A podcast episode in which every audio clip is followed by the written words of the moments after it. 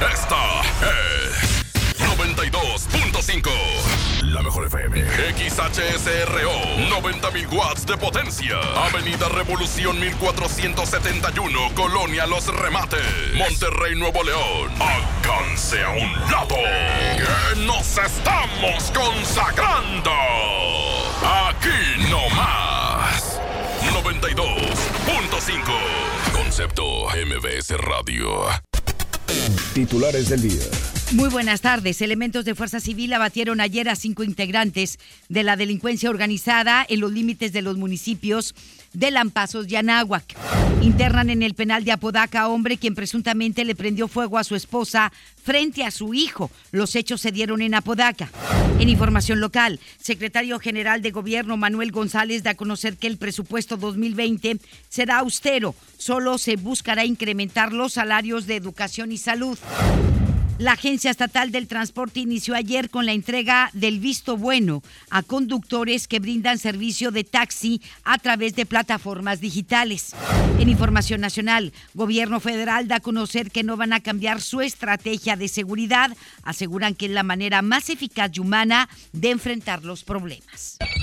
MBS Noticias Monterrey presenta Las Rutas Alternas. Muy buenas tardes, soy Judith Medrano y este es un reporte de MBS Noticias y Waze.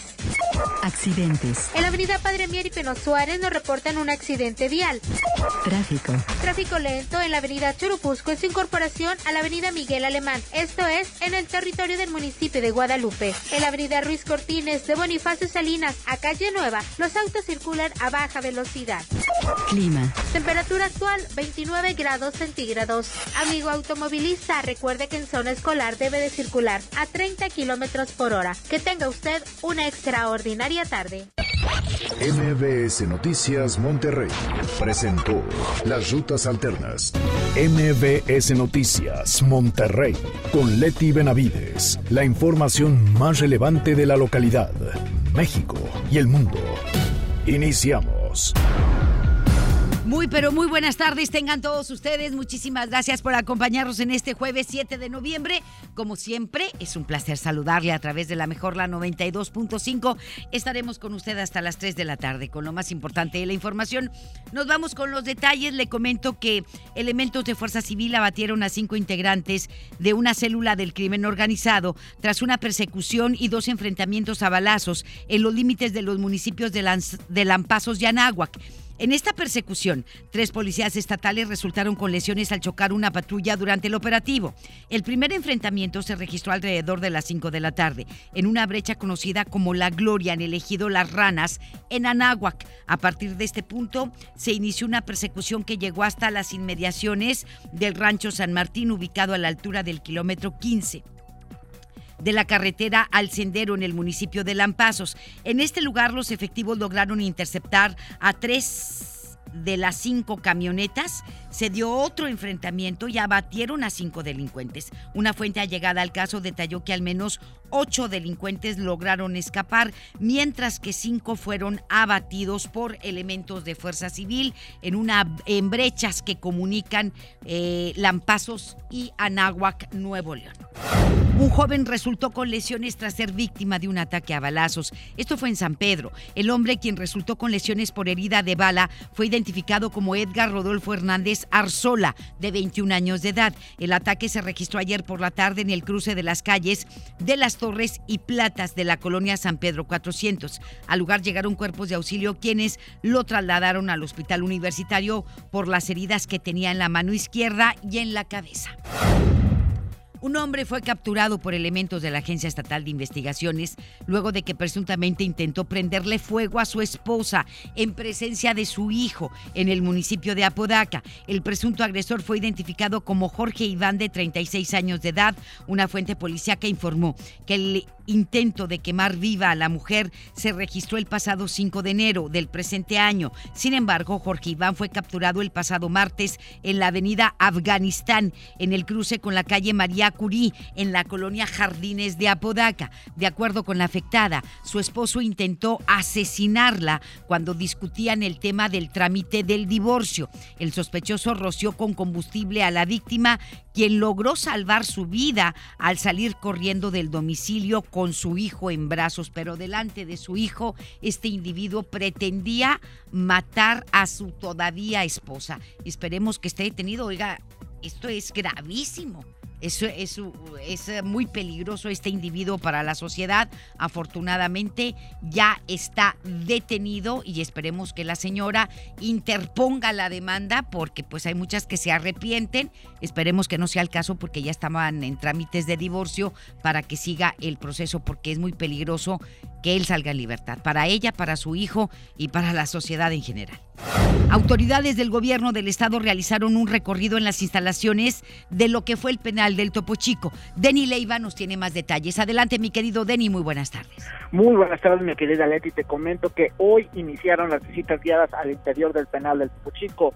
Durante una rueda de prensa en la ex penitenciaría, el gobernador del estado, Jaime Rodríguez Calderón, acompañado por el secretario de Turismo, Miguel Ángel Cantú, dieron los detalles sobre estos recorridos. Te comento que el mandatario estatal habló ante un grupo de estudiantes en bachillerato militarizado y ahí resaltó que este proyecto de visitas es para sensibilizar a todos los adultos y jóvenes para que observen cómo son las condiciones en las que se vive al estar preso. Una experiencia de reconversión humana con una mezcla de elementos culturales y educativos, así lo comentó. Pero vamos a escuchar al gobernador Jaime Rodríguez Calderón. Porque precisamente este parque generará la libertad de una sociedad si lo hacemos en la base de lo que fue evidentemente el estar preso. Por eso se llama libertad, porque salieron de aquí a un mejor lugar y porque no queremos más gente en cárceles, queremos más gente en las escuelas. No más penales, sino más escuelas. No más violencia, sino más felicidad, pero no depende de un decreto presidencial o del gobernador. Depende de la conciencia que ustedes salgan de aquí. Ustedes son pocos ahorita, pero van a ser miles mañana. Te comento que estas visitas se realizarán de miércoles a domingo en un horario de 10 de la mañana a 4 de la tarde a partir del 8 de noviembre y hasta el 15 de diciembre. Estos recorridos serán solo para mayores de edad y los asistentes podrán ingresar a los diferentes ambulatorios del ex penal, tales como el teatro y la capilla al interior. Sobre esto escuchamos al secretario de Turismo. De miércoles a domingo van a ser los recorridos de 10 a 16 horas esos cinco días de la semana. Hay un circuito que ustedes mismos van a conocer, son 12 puntos alrededor de la antigua cárcel en donde estamos ubicados ahorita. Al finalizar el periodo de tiempo se comenzará con la disminución total del recinto para proceder hacia la construcción del Parque Libertad, el cual se espera esté listo en un periodo de 14 meses. Aunada a la construcción del parque, también se ubicará el nuevo Archivo General del Estado y se prevé que todo este proyecto tenga una inversión total de aproximadamente 650 millones de pesos entre recursos públicos y privados.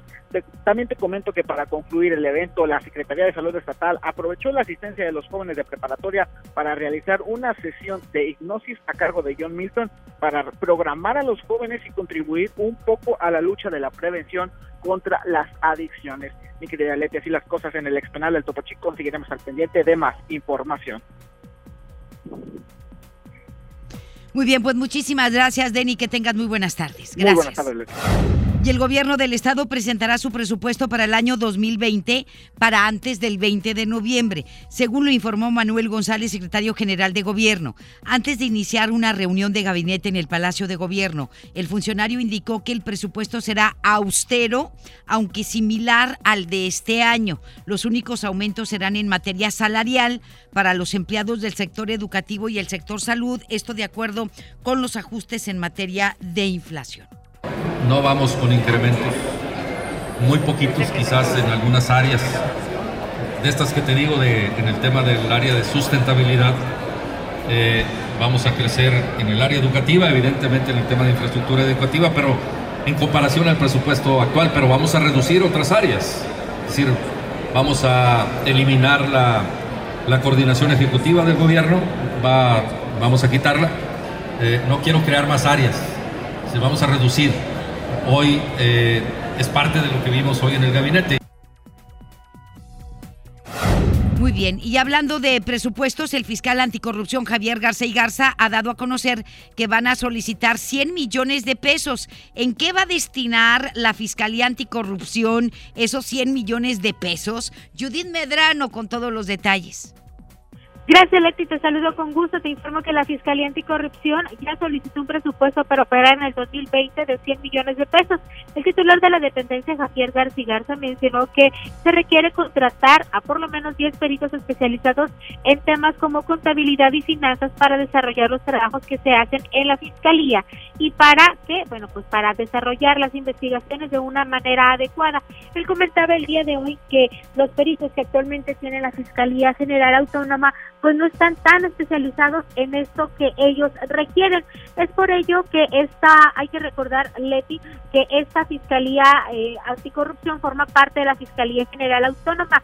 Javier García Garza dijo que ya inició las charlas con el tesorero estatal Carlos García Barra a fin de separar lo que se le vaya a asignar a las otras dos fiscalías y así poder tener establecido esos 100 millones de pesos.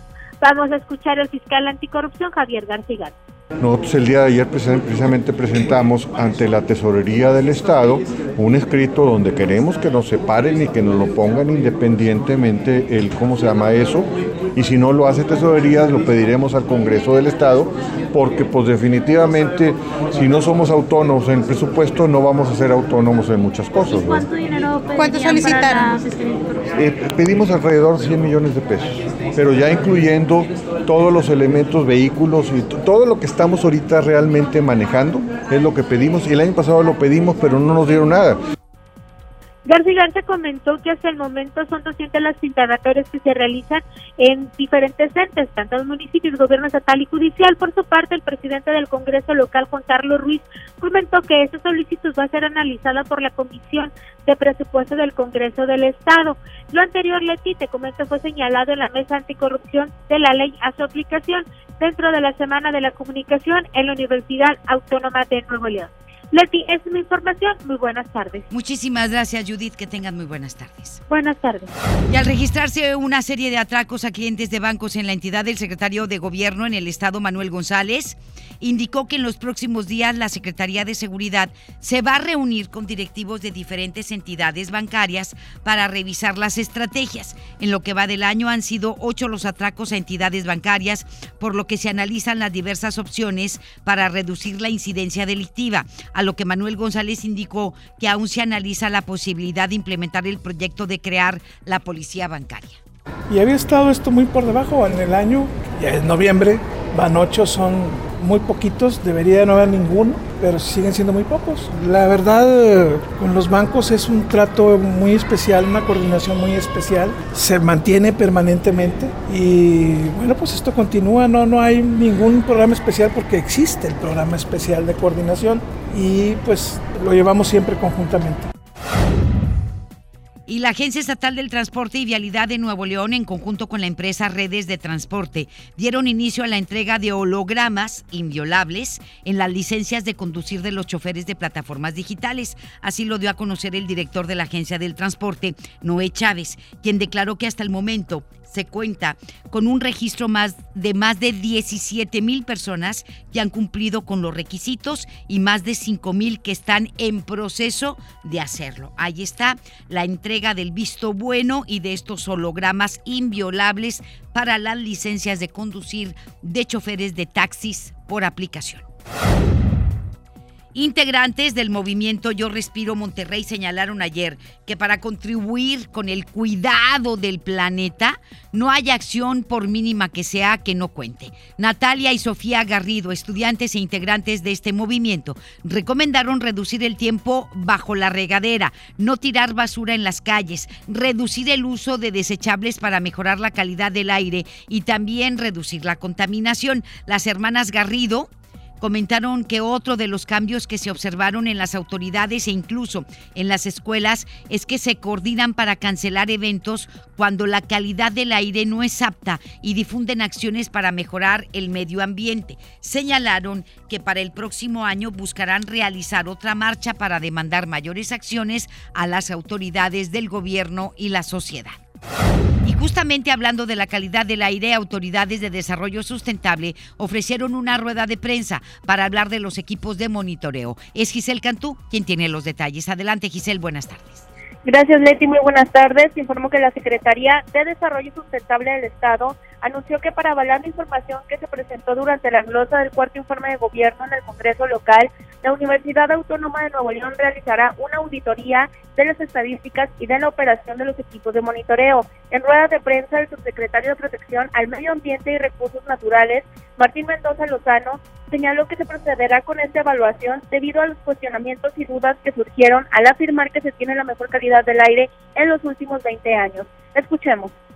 Los resultados de esta auditoría y los tiempos en los que se vayan a, realizar los estará informando el secretario próximamente, pero ya es un hecho, la universidad estará haciendo este ejercicio para tranquilidad también de toda, pues de toda la población y para que vean que no tenemos efectivamente nada que ocultar. Todos nuestros datos están solamente soportados y a través de esta auditoría de un ente independiente, pues lo vamos a poder este, dar a conocer pronto a la población.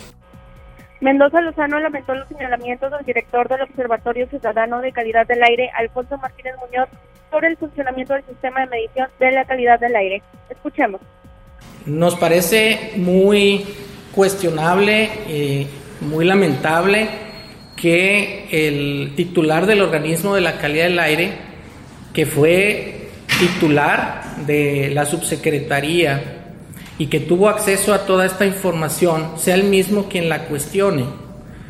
Eh, tal vez no se involucró lo suficiente con, la, con los datos porque él mismo está preguntando sobre estos temas o tal vez lo haga pues con dolo, tratando de obtener alguna información adicional que, o, tratando de detectar algún ocultamiento de información que no la hay. Se informó Leti que en cumplimiento de la recomendación que emitió la Comisión Nacional de Derechos Humanos, la Procuraduría Federal de Protección al Ambiente ha realizado inspecciones a las estaciones de monitoreo para verificar su funcionamiento y hasta el momento se han revisado las estaciones de Pueblo Serena y San Nicolás sin detectarse algunas anomalías.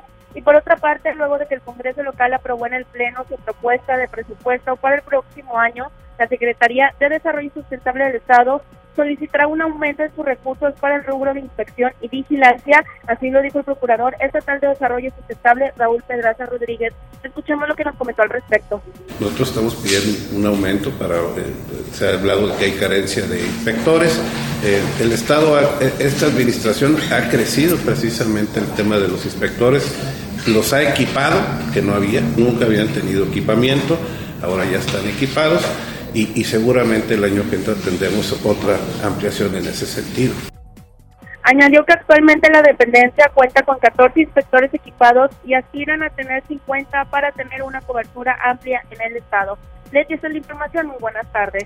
Giselle, muy buenas tardes. Hasta pronto. Buenas tardes.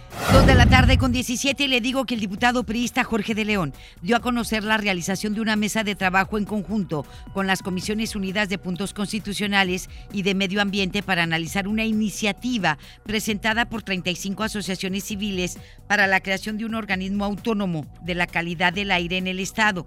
La creación de dicho organismo descentralizado tendrá como objetivo monitorear y mejorar la calidad del aire, además de que será dirigido por ciudadanos y expertos en la materia. Dicho dictamen tiene planeado ser presentado ante el Pleno del Congreso antes de que finalice el periodo legislativo. Y el alcalde de Monterrey, Adrián de la Garza, informó que el municipio proyecta iniciar la tercera parte del programa Vialidades Regias con una meta de 4 millones de metros cuadrados. Señaló que la meta al finalizar la presente administración es alcanzar 9 millones de metros cuadrados de rehabilitación de carpeta asfáltica, ya que durante los eh, primeros tres años al frente de la administración rehabilitaron 5 millones de metros cuadrados. De acuerdo con el municipio, la Secretaría de Infraestructura seguirá participando mayoritariamente con el bacheo, aunque también podrá participar en bacheo mayor dependiendo del daño de las avenidas. Y el senador por Movimiento Ciudadano Samuel García fue censurado ayer en redes sociales tras afirmar que por persignada la diputada de Movimiento Ciudadano Tabita Ortiz se le salió del corral en una votación del Congreso local. Presumió que la mayoría de la bancada local de Movimiento Ciudadano rechazó incluir la objeción de conciencia en la ley estatal de salud, a excepción de una diputada en referencia a Tabita Ortiz. Ante esto, García fue evaluado por el machitómetro. ¿Sí? Este. Vamos a, vamos a, escuchar este pues eh, a Samuel García sobre esto. Por eso yo me di la tarea de juntar a mi equipo, a Leonardo Colosio, a mi bancada, y a pesar de que una se me salió del corral, porque es súper persinada, la mayoría bancada de MC de Nuevo León sí votó a favor de quitar en la ley el parrafito que venía en la objeción de conciencia. Pues ahí está, pero eh, Movimiento Ciudadano sí votó a favor de la objeción de conciencia, ¿eh? Sí votaron. Ante esto, García, es decir, Samuel, fue evaluado por el machitómetro, medición de la colectiva de mujeres para mujeres, más mujeres, mujeres, más mujeres, que señala y cuestiona discursos machistas de políticos y medios. En un máximo de cinco machitos, el senador obtuvo tres de cinco, ¿verdad? Y este, no hombre, le está yendo como en feria después de esto y tiene que medir, tiene que conectar muy bien la lengua con el cerebro. Y sobre todo tomando en cuenta, y se lo decimos a Samuel, que en el Estado y en el país, la lista nominal la mayor parte son mujeres. Son más mujeres que hombres. Sí, siempre. Hemos sido más las mujeres que los hombres. Y el Congreso local aprobó en lo general y en lo particular la ley de protección de datos personales en posesión de sujetos obligados del Estado. Con esto eh, se garantiza el derecho que tiene toda persona de proteger sus datos personales en posesión de autoridades órganos autónomos, fideicomisos y fondos públicos. Con lo anterior, quienes sean responsables del tratamiento de datos personales deberán contar con el consentimiento expreso y por escrito de los ciudadanos. El presidente de la Comisión de Legislación, Félix Rocha, añadió que en este decreto se establecen obligaciones concretas para que los responsables del tratamiento de datos personales cumplan con los principios de licitud, finalidad, lealtad, consentimiento, responsabilidad y con los deberes de confidencialidad y seguridad. Tras presentar un amparo indirecto luego de que su hijo no tuvo su quimioterapia por el desabasto de medicamentos, una mujer logró que el menor de 8 años recibiera su tratamiento en la Clínica 25 del Seguro Social. Ruth Hernández García, madre de Alam, quien tiene leucemia linfobástica aguda, eh, comentó que el niño fue internado ayer tras la orden del juez y hoy le aplicarán su quimioterapia detalló que desde el 17 de octubre Alam no ha tenido su tratamiento porque en el hospital dijeron que no había medicamento y tardarían entre dos y cinco semanas en llegar. Sin embargo, comentó que el niño no podría esperar tanto tiempo por el riesgo de tener una recaída. Ante esto, Ruth Hernández, madre de este menor, pidió ayuda a través de redes sociales y fue contactada por un abogado, por Luis Fernando Rivera Montemayor, quien interpuso el amparo. El litigante explicó que el pasado martes promovieron un juicio de amparo indirecto en el juzgado tercero de distrito en materia administrativa y en la tarde fue concedida una suspensión por ser una situación donde está en riesgo la vida de Alam, ¿sí? Este que le digo que tiene leucemia linfoblástica aguda. En este documento se ordena a las autoridades proporcionar de inmediato al menor la atención médica y los medicamentos que sean necesarios. Y si no tienen el medicamento, el Seguro Social tiene que irlo a comprar a la farmacia si es necesario y aplicárselo. Y si usted está en una situación similar, su hijo está en una situación similar, usted se puede amparar para que inmediatamente a lo que hemos llegado, ¿eh? a lo que hemos llegado en esta administración. Cuando es un derecho, a ver si así lo entienden, ¿sí? Es un derecho, y a ver si así lo entiende Andrés Manuel López Obrador y Zoé Robledo, el director del Seguro Social. Entiéndanlo, es un derecho y de ustedes es una obligación. Es una obligación. Léanse la Constitución, por favor. No, no se vale que la gente y las madres de familia tengan que llegar hasta ampararse para que les puedan poner la quimioterapia a sus hijos por el desabasto de medicamentos eh, contra el cáncer. O sea, ¿cómo? Ojalá y puedan acercarse a Ruth Hernández o al abogado Luis Fernando Rivera Montemayor. Todos aquellos padres de familia que tengan a sus hijos con cáncer y que no les estén poniendo el tratamiento en el Seguro Social. Y si es posible, si tiene que ir el delegado o el director del seguro de la clínica a comprarlo a la farmacia, tienen que ir a comprarlo. Los van a obligar medio, mediante un amparo. Hasta lo que tenemos que llegar por gente tan nefasta, tan inepta. Porque yo no puedo concebir tanta ineptitud después de tanto tiempo. Que, que si se compró, que si no se compró, que si las licitaciones. Resuélvelo, mi chulo. Punto. Se resuelve. En favor de las vidas y de la salud de los niños y las niñas de este país. Punto. Pero es más la politiquería y el bla, bla, bla, bla, bla que las acciones en este país. Las 2.25 hacemos la pausa y volvemos. Más adelante en MBS Noticias Monterrey. El presidente de México dice que no va a cambiar la estrategia de seguridad.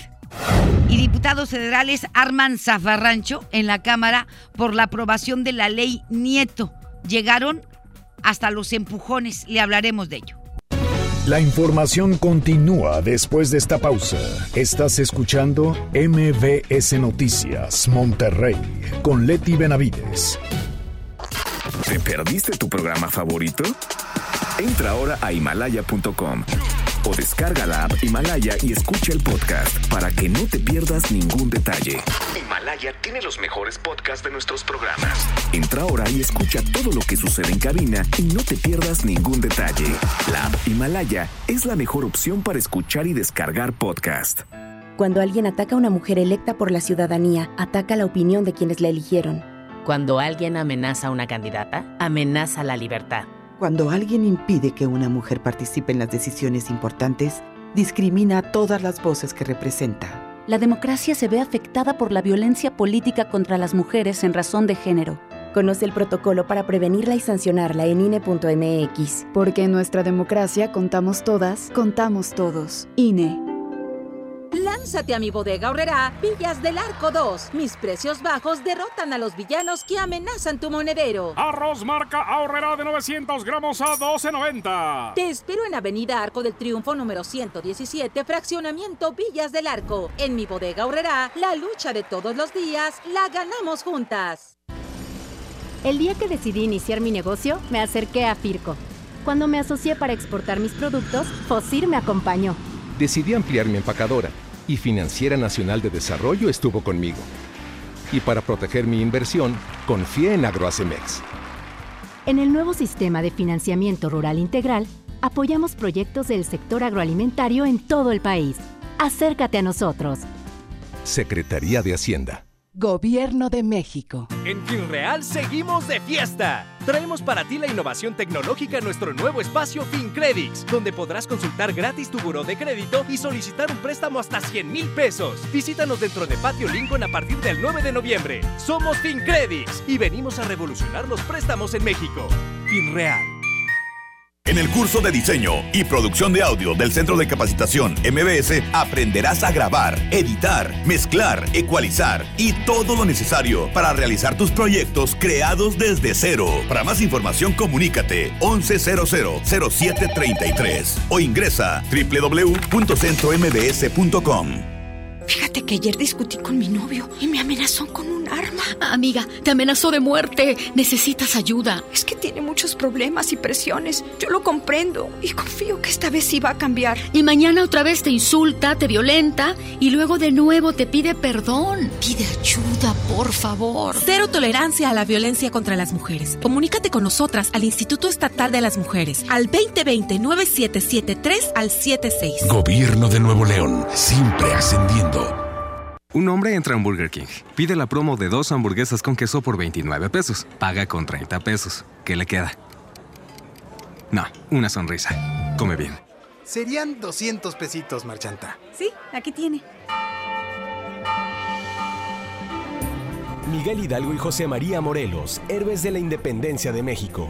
Con el águila real, emblema de nuestra patria, en la reserva de la biosfera El Pinacate y Gran Desierto de Altar, patrimonio natural de la humanidad. Juntos en el nuevo billete de 200 pesos. Conoce sus elementos de seguridad. Revisar es efectivo. Banco de México.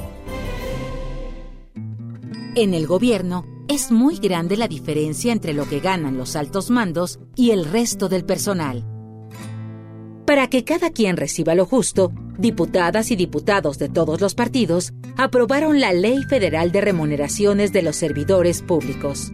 Con esta ley se reducen brechas y se logran salarios equitativos y transparentes en el nuevo gobierno. Cámara de Diputados, 64 legislatura, legislatura de la paridad de género. En esta temporada, pinta con Verel. Un porcentaje de tu compra se destinará a tratamientos médicos para que personas puedan recuperar su vista. Y Verel, para agradecer tu apoyo, te entregará pintura gratis. Se ve bien, ¿no? Ah, y la cancioncita. Pinta con confianza, pinta con Verel. Regresamos con más información. MBS Noticias, Monterrey, con Leti Benavides. Las 2 de la tarde con 30, el presidente de México consideró que los autoritarios quieren guerra.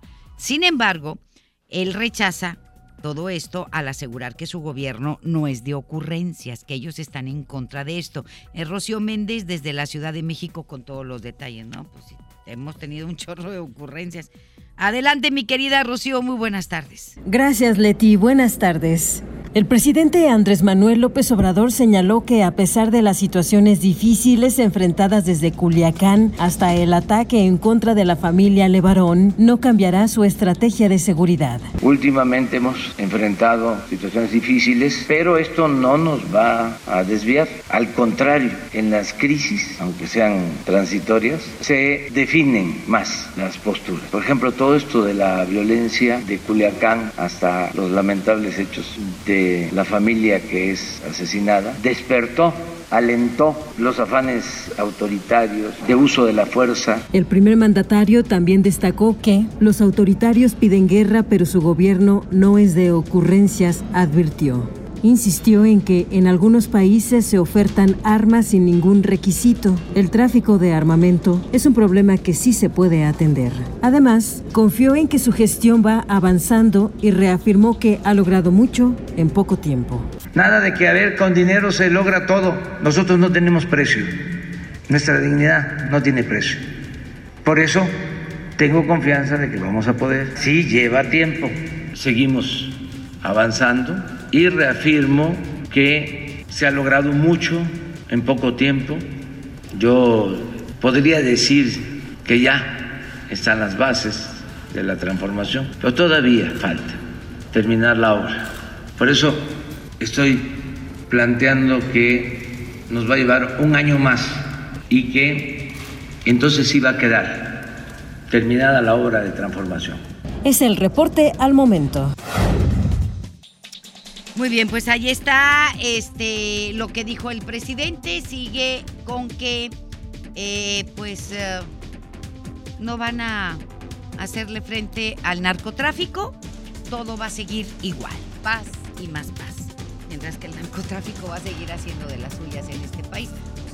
Si no hay autoridad y si les van a dar, dejar la puerta abierta y los van a estar soltando para que hagan lo que quieran, pues así lo estoy leyendo yo. Entonces, ¿para qué quieres la Guardia Nacional? ¿Para qué gastas tanta lana, no? ¿Para qué? Como quieran.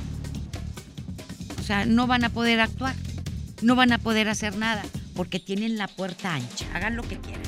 ¿eh? No voy a actuar en contra de ustedes. No, no hay necesidad de que tengamos Guardia Nacional. Es la neta, yo no entiendo, no entiendo. Y bueno, el titular de la Secretaría de Desarrollo Agrario, Territorial y Urbano, Román Meyer, compareció ayer ante comisiones de la Cámara de Diputados con motivo de la glosa del primer informe de gobierno del presidente Andrés Manuel López Obrador. dijo que la secretaría a su cargo fue signo de corrupción en el sexenio pasado, ya que se registraron irregularidades como simulación, abuso de funciones e incumplimiento de objetivos. Ante esto, Meyer subrayó que entre las acciones que emprende el despacho a su cargo está la de recuperar el territorio nacional ocupado en algunos casos por el crimen organizado, así como reorganizar la dependencia para erradicar la corrupción, pues para que puedan recuperar este el territorio que ha sido eh, tomado ilegalmente por el crimen organizado, pues cómo le van a hacer si el, el presidente quiere paz y nada más paz. El fuchi guacala. Ay, son bien fuchis, bien guacalas si se van a ir o cómo. ¿Sí? Porque ahora dice el, el titular de la Secretaría de Desarrollo Agrario, Román Meyer, que van a tener que recuperar, territorio que ha sido ocupado por el crimen organizado. ¿Cómo le van a hacer? Porque no creo que, si se los quieren quitar, no creo que le van Ah, sí, cómo no, sí, aquí está. Los van a agarrar a balazos a todos. No, pues es que las abuelitas y las madrecitas, este, pues quién sabe si estén ahí. O sea, no, no creo. ¿Quién sabe? ¿Cómo? O sea, hay, hay, hay incongruencias en todo el gabinete, son diferentes discursos, caray. Bien diferentes los discursos y nos tienen todos confundidos. Entre cabecita de algodón Tlatuani y, este, sus, y sus, este, la gente de su gabinete. ¿Cómo le va a hacer el señor Román Meyer para quitarles los terrenos y el territorio que se ha apropiado ilegalmente el crimen organizado. A ver, mi chulo, ¿cómo le vas a hacer? Vamos a escucharlo por lo pronto, ¿verdad? Una secretaría cuya misión es recuperar la rectoría del Estado sobre el territorio nacional. Lamentablemente, en la práctica, esa secretaría pasó de tener uno de los propósitos más nobles y necesarios para la construcción de un país justo a convertirse en uno de los símbolos de la corrupción imperante. En diciembre del 2018, cuando llegamos a la SEDATU, nos encontramos con una terrible ausencia y una simulación y el abuso de muchos de quienes ocupaban esos puestos. Ok, pues vamos a ver qué onda porque no se ve muy claro. Y bueno, el titular de la Unidad de Inteligencia Financiera, Santiago Nieto, confirmó que se investigan posibles actos de corrupción durante la gestión de Gerardo Ruiz Esparza en la Secretaría de Comunicaciones y Transportes. Señaló que investigan con esta Secretaría posibles desvíos de recursos del Consejo Mexicano de Promoción Turística en el pasado gobierno. Vamos a escuchar el presidente siempre me ha dicho que lo que yo encuentre tiene que ser denunciado ante las instancias competentes y en su caso generar los trabajos internos para el congelamiento de cuentas. Hemos estado trabajando con eh, Secretaría de Comunicaciones y Transportes respecto a casos de corrupción de la anterior administración con OHL. Hemos trabajado con la eh, Secretaría de Turismo para temas de posible desvío de recursos del Consejo Mexicano de Promoción Turística. Estamos trabajando evidentemente de la mano con la Secretaría de la Función Pública, donde pues, hemos detectado algún tipo de irregularidad incluso en el actual gobierno. Pues el objetivo es seguir trabajando ahora con una vertiente también importante que tiene que ver con el combate al narcotráfico. ¿Investigarán a Gerardo Ruiz Esparza por esto? Está siendo investigado en este momento. Muy bien, pues se cabe recordar que en noviembre del año 2018 el senador Emilio Álvarez y Casa presentó a nombre de la iniciativa cuatro denuncias contra Ruiz Esparza por presuntas transferencias ilegales de dinero y acusó al exsecretario de otorgar concesiones irregulares a la empresa española OHL. El 15 de agosto de este año, una quinta denuncia fue presentada por la compra a un sobreprecio de 20 millones de dólares del sistema de barrera móvil con cargo al circuito exterior mexiquense en el año 2009. Muchas denuncias contra eh, Gerardo Ruiz Esparza quien fuera el secretario de Comunicaciones y Transportes, eh, pues, pues aquí no hicieron nada. mientras estuvo, no, en todo el sexenio pasado, ¿qué hizo aquí la Secretaría de Comunicaciones y Transportes? Lo de, sí, lo de aquí y también el paso este de Lázaro Cárdenas. También, el de Lázaro que también se inundó. Nada más esas dos obritas se aventaron.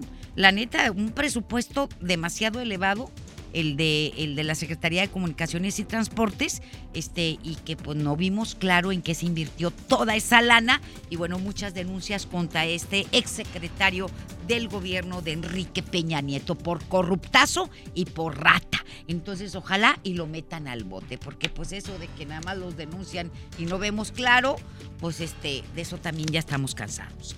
Nos vamos a otra cosa.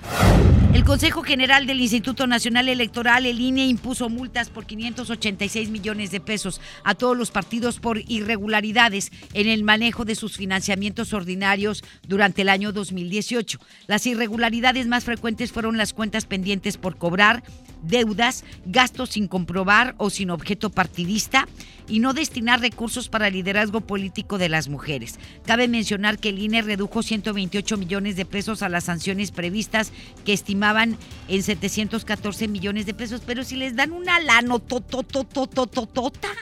O sea, yo no entiendo y todavía no lo comprueban, por eso estamos bien jodidos por todo lo que se roban. Mire, Morena fue el de la multa más alta. Al partido de Morena, partido de Andrés Manuel López Obrador, lo multaron con 238 millones de pesos. Al PAN con 69 millones de pesos. El PRD con 65 millones al PRI con 56.3 millones de pesos. El resto de las cifras se aplicó al Partido Movimiento Ciudadano, Partido Verde, Nueva Alianza, Encuentro Social y partidos locales. No, hombre, todos hasta las manitas, gastos sin comprobar, este cuentas pendientes por cobrar, eh, este eh, dieron lana sin objeto partidista, se sirvieron con, pues cómo no, las elecciones en este país y lo que se les da a los partidos, a los partidos políticos de este país es el presupuesto más alto de todo este planeta Tierra y del universo. Y digo del universo porque quién sabe si hagan elecciones en Marte o en Júpiter, ¿verdad? Porque pues no sabemos. Entonces, este, oiga, aquí se gastan una lanotototota para mantener a esta bola de, de pifias y de parásitos partidistas y luego todavía no te comprueban los gastos. Luis Farías, sí es uno de ellos. Luis Farías, él era el presidente del partido, el secretario general de su partido, el tesorero del partido y el único candidato del partido. Hombre, pues y, recibió una lana, ¿sí? De, de, esa gente ya estamos harta, de esa gente fasta para el país, para el pueblo, nefastos, ineptos, parásitos y lo que le sigue. Vamos a otra cosa. El ministro Fernando Franco González Salas desechó por notoria y manifiesta improcedencia la acción de inconstitucionalidad que promovió el INE para impugnar las reformas a la Constitución de Baja California, con la que se amplió de dos a cinco años el periodo de gobierno de Jaime Bonilla. Con esta resolución, a la fecha suman siete los medios de control constitucional que se le interpusieron para impugnar la ley Bonilla, mismos que ya fueron admitidos a trámite por ah, el ministro González Salas. Cabe recordar que seis acciones de inconstitucionalidad fueron promovidas por el PRI PAN, PRD, Movimiento Ciudadano, el Partido de Baja California y la Comisión Nacional de Derechos Humanos, a los que se suma la controversia constitucional que interpuso la administración del exgobernador Francisco Vega de la Madrid. Ok, entonces, eh, desecha por improcedente al INE, la demanda del INE, pero falta que todos los demás, porque pues los partidos también pueden, pueden impugnarlo y pueden mm, mandar una controversia. Yo no sé si por la institución que representa el INE, pero este ahí está lo que decidió la Suprema Corte de Justicia de la Nación sobre la ley Bonilla. Legisladores de Morena y Acción Nacional protagonizaron ayer un zafarrancho, un encontronazo en la Cámara de Diputados, se dieron con todo, sacaron las peinetas, se rasgaron las vestiduras, se quitaron el maquillaje, se agarraron de las greñas, luego de que se aprobara por un mínimo y en lo particular la reserva del dictamen que otorga mayores facultades a la unidad de inteligencia financiera, conocida como la ley Nieto, por el nombre del titular de ese órgano, Santiago Nieto Castillo. Eh, esta reserva promovida por la diputada Lidia García de Morena puntualiza que la unidad de inteligencia financiera tendrá atribuciones para bloquear cuentas bancarias cuando existan indicios de financiamiento al terrorismo o lavado de dinero o cuando considere que se cometieron operaciones irregulares.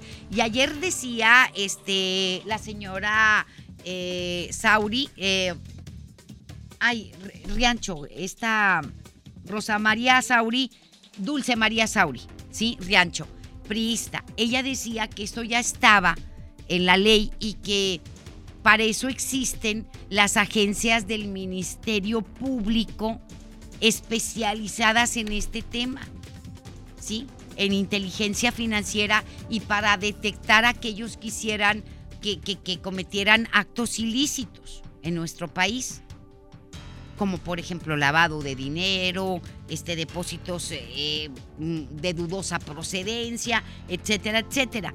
También propone que el órgano de la Secretaría de Hacienda eh, quedaría inhabilitado para realizar una extinción de dominio de los recursos presuntamente blanqueados. Mientras escuchaba el grito de la oposición, no está sola, García indicó que las notificaciones deben ser por escrito y la propuesta es que la notificación la haga la unidad de inteligencia financiera y la institución de crédito. Fíjate, por ejemplo, lo que le pasó a Enrique Guzmán.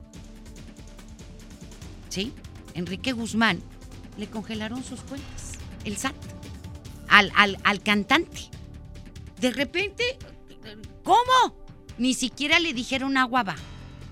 Le congelaron sus cuentas por omisiones, porque supuestamente evadió al fisco, por omisiones. Pero pues este, a lo mejor las omisiones no las, no las hizo él, sino su contador, ¿sí? Y, y el señor empezó a enviar este, pues eh, hasta le mandó un tuit al presidente de la República para que le ayudara y a la Secretaría de Hacienda, a todo mundo. Sí. Sí, se lo mandó hasta, se equivocó de cuenta y en lugar de mandárselo al SAT, se la mandó al SAT de China, ¿verdad? Entonces, pues no le entendieron nada. Pero, pero le tienen que notificar, ¿y por qué? Y, en este caso, Enrique Guzmán, y, a esa, eh, eh, en esa situación podemos estar todos. Oye, mientras son peras o son manzanas y tú compruebas, tú, no puedes utilizar tu dinero. ¿Mm? No eres inocente, sino eres culpable. Hasta que no demuestres lo contrario, podrás ser inocente. Y, y ahorita trae una bronca bien grande Enrique Guzmán por eso. Y no le notificaron, ni le avisaron, ni le dijeron agua va, ni tampoco le dijeron por qué. Hasta después le dijeron, porque no se vale. Espérate, es que te vamos a... Pero ¿por qué me vas a congelar las cuentas? Porque no presentaste tu declaración fiscal o porque no pagaste impuestos del año pasado o de hace dos años. Espérate, sí los pagué. ¿Cómo que, cómo que los Aquí está, mira, aquí está mi comprobante y le hablas a tu contador a ver qué pasó. Y pagan justos por pecadores. Y eso es lo que puede pasar. Por eso ayer se agarraron con todo ahí en la Cámara de Diputados. Porque lo consideran anticonstitucional y que ponen en riesgo, ¿sí? A cualquier mexicano. Nada más por sospecha que haya, te pueden congelar las cuentas y te pueden acusar de blanqueo, etcétera, etcétera. Entonces, esto es ilegal, esto es anticonstitucional. Y no se vale, ¿sí?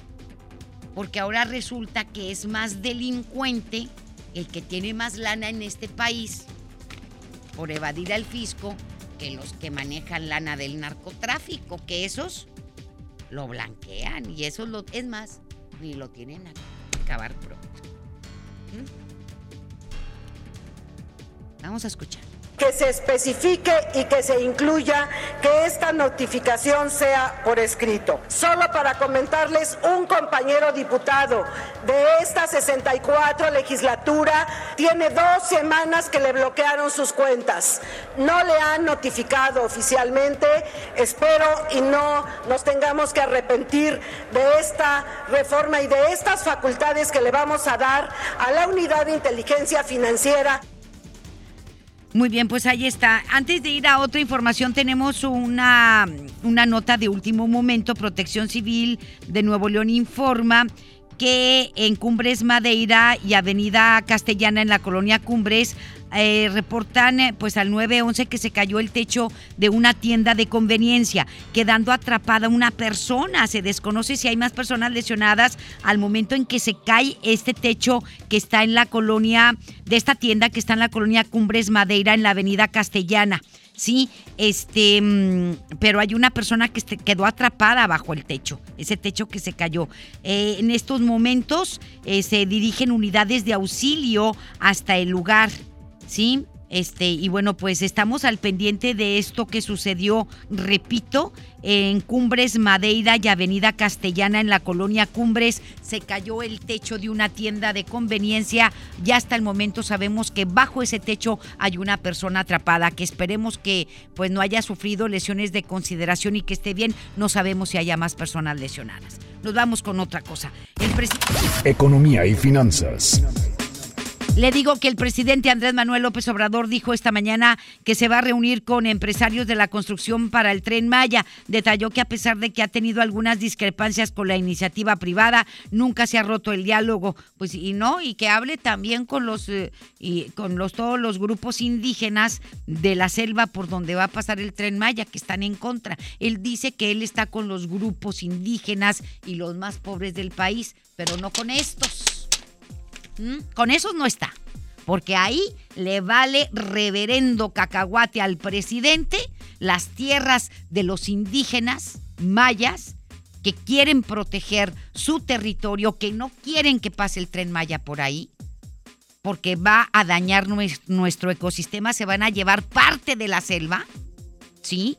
De la selva maya, de, de, ese gran territorio arbolado, de ese pulmón verde que tenemos y los que están más en contra son los indígenas mayas. Y que no nos venga a dar a tole con el dedo Andrés Manuel López Obrador de que ellos están bien contentos y bien felices y que son bien felices porque va a pasar por ahí el tren. Eso no es cierto.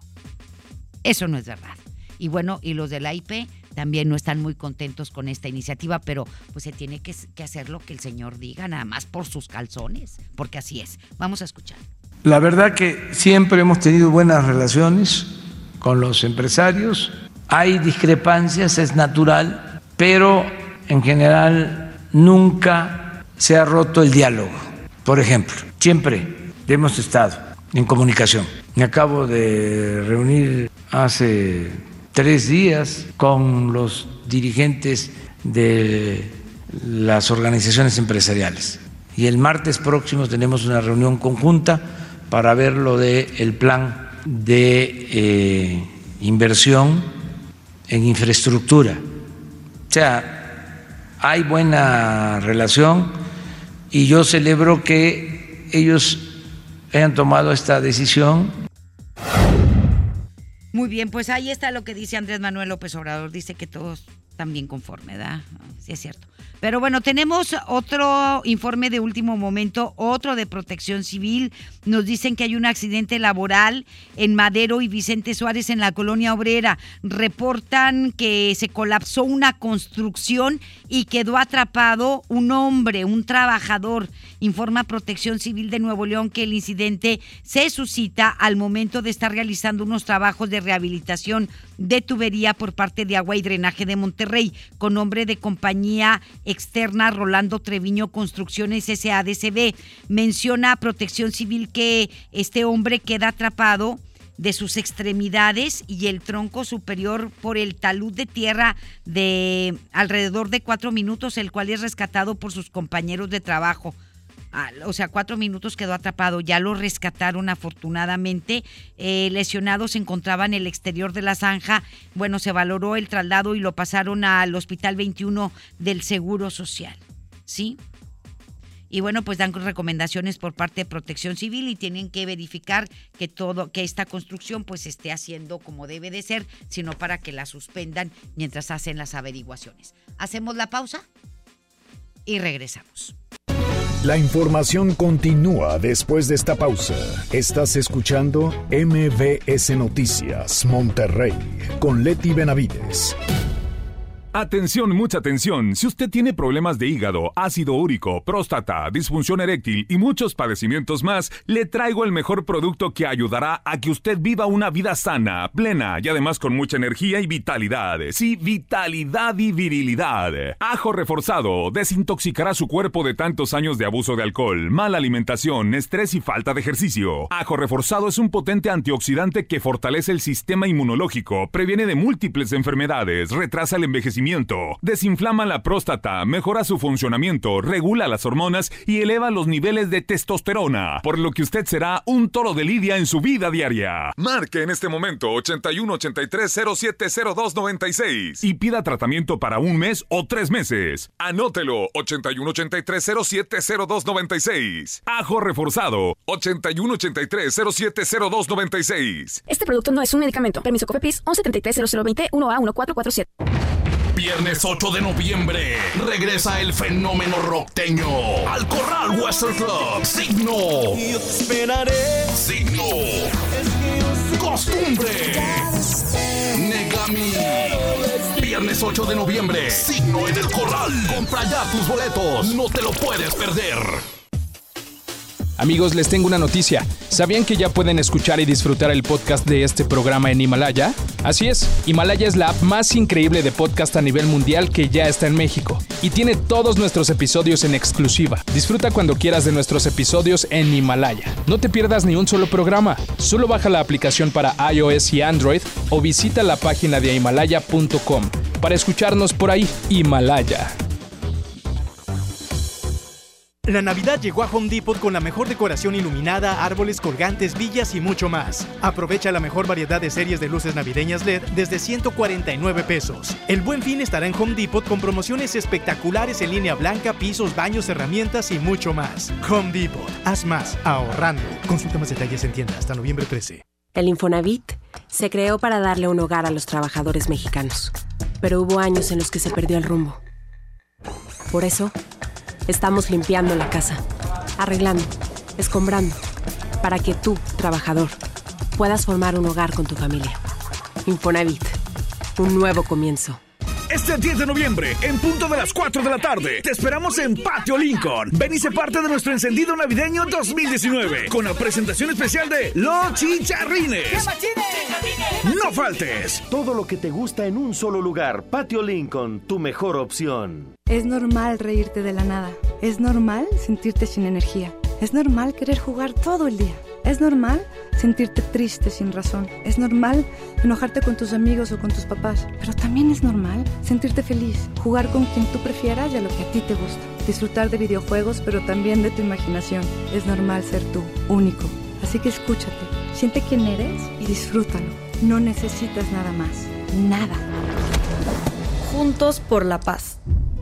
Por primera vez en la historia, el Senado y la Cámara de Diputados son presididos simultáneamente por mujeres. La reforma constitucional en materia de paridad de género aprobada en el Senado garantiza el derecho de las mujeres a ocupar cargos públicos y de representación en condiciones de igualdad con los hombres. 50% mujeres y 50% hombres. Así, reafirmamos nuestro compromiso de servir. Senado de la República. Cercanía y resultados. Es hora de compartir lo mejor de la Navidad. Ven este 9 de noviembre a las 6 de la tarde a tu bodega horrera y mi bodega horrera más cercana y acompáñanos a encender nuestro árbol navideño. No te lo puedes perder. Estará lleno de sorpresas y el mejor ambiente. Traigan a toda la familia. Bodega horrera y Coca-Cola invitan. En Smart aprovecha una Navidad llena de ofertas. ¡Córrele, córrele! Huevo blanco Smart, cartera con 12 piezas de 25.99 a solo 18.99. Elote dorado Smart de 432 gramos a 8.99. Pierna de cerdo con hueso a 39.99 el kilo. En esta Navidad, ¡córrele, córrele! A Smart. Prohibida la venta mayoristas. Regresamos con más información. MBS Noticias, Monterrey, con Leti Benavides. En juego con Toño Net. Date, mi querido Toño, muy buenas tardes. Muchas gracias, ¿qué tal? ¿Cómo está? Buenas tardes, saludos para todos. Ener Valencia se dijo contento de haber resuelto sus problemas familiares y de tener una nueva convocatoria para estar con la selección de su país y además espera regresar el gol en el partido frente al equipo de Pachuca. El atacante ecuatoriano sabe que la racha de 24 partidos sin anotar es muy pesada, pero tiene fe en que pronto vuelva a la senda del gol. Mientras tanto, Rayados cerró su preparación para el partido de este viernes en Tijuana ante Choros por la urgencia de la victoria, pues es prácticamente una de las dos finales que jugarán Rayados previo a la liguilla, porque está técnicamente obligado a los seis puntos. va a jugar este partido con Barovero, Estefan Medellín, César Montes, Nico Sánchez y Jesús Gallardo en lugar de Bangioni. En la contención, Ortiz con Miguel Ayú y Rodolfo Pizarro y adelante Carlos Rodríguez como enganche, los delanteros Dorlan Pavón y Rogelio Funes Mori. Es lo que tenemos en los deportes a los cuatro detalles, el show del fútbol. Muchísimas gracias, Toño. Te escucharemos de 4 a 5 de la tarde. Sí, y bueno, pues muchísimas gracias a ti. Ya nos vamos, pero le vamos a dejar con el comentario de vida del doctor César Lozano en un minuto para vivir mejor. Y nosotros le deseamos el mejor de los días. Hasta mañana en punto de las dos. Un minuto para vivir mejor con el doctor César Lozano. Obviamente es difícil perdonar una infidelidad, más no imposible, y sobre todo cuando hay mucho que rescatar en esa relación. Pero también es muy difícil perdonar una traición cuando se trata de alguien tan importante en tu vida. Si es un familiar, si es un amigo, si es un compadre, claro que duele mucho. Te quiero recordar los cuatro tipos de perdón porque ahora que hablé sobre la infidelidad, pues recibí varios mensajes. Hay cuatro tipos de perdón. Sabemos que el, el perdón libera. El primero, te perdono, pero no te quiero volver a ver. ¿Es válido? Claro que es válido. Hay gente que dé lejecitos. El segundo, te perdono, pero, pero por la gente querida seguimos juntos. No falta que sean los hijos, los hermanos. Te perdono, pero no, pero no lo voy a olvidar porque te lo recordaré toda la vida. Híjole, qué manera de abrir la herida. ¿eh? Y la última, te perdono, y vamos a luchar juntos para salir adelante de esta. Ayúdame a volver a confiar en ti. Ánimo, hasta la próxima. Esto fue MVS Noticias Monterrey con Leti Benavides. Los esperamos en la próxima emisión o antes, si la noticia lo requiere.